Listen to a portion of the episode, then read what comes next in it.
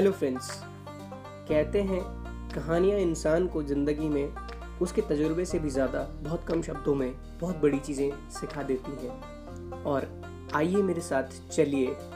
इन्हीं कहानियों को एक्सप्लोर करने इंस्पायरिंग स्टोरीज़ के साथ मेरा नाम है शाश्वत शर्मा और आप सुन रहे हैं इंस्पायरिंग स्टोरीज़ को